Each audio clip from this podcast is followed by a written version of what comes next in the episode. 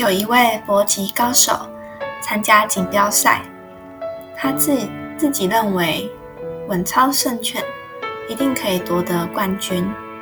出乎意料外的是，在最后的决赛中，他遇到了一个实力相当的对手，双方竭尽全力攻击。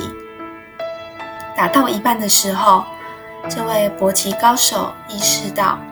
自己竟然找不到对方招数中的破绽，而对方的攻击却往往可以突破自己的防守。比赛的结果可想而知，这位搏击高手惨败在对方的手下，也失去了冠冠军的奖杯。他愤愤不平地找到了自己的师傅，一招一式地将对方跟他搏击的过程。再次的演练给师傅看，并请求师傅帮他找出这些招式中的破绽。他决定根据这些破绽，苦练出可以攻克对方的新招，决心在下次比赛的时候打倒对方，夺回冠军的奖杯。师傅笑而不语，在地上画一条线。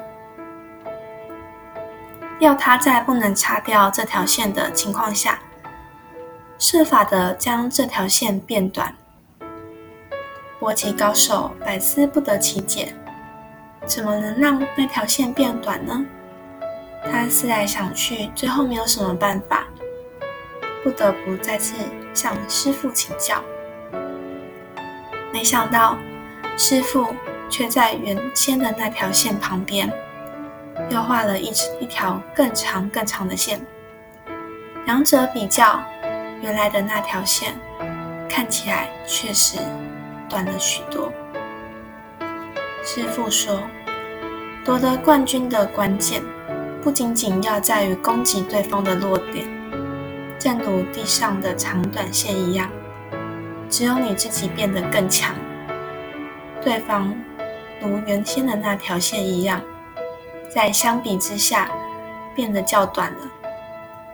如何让自己变强，才是解决问题的根本。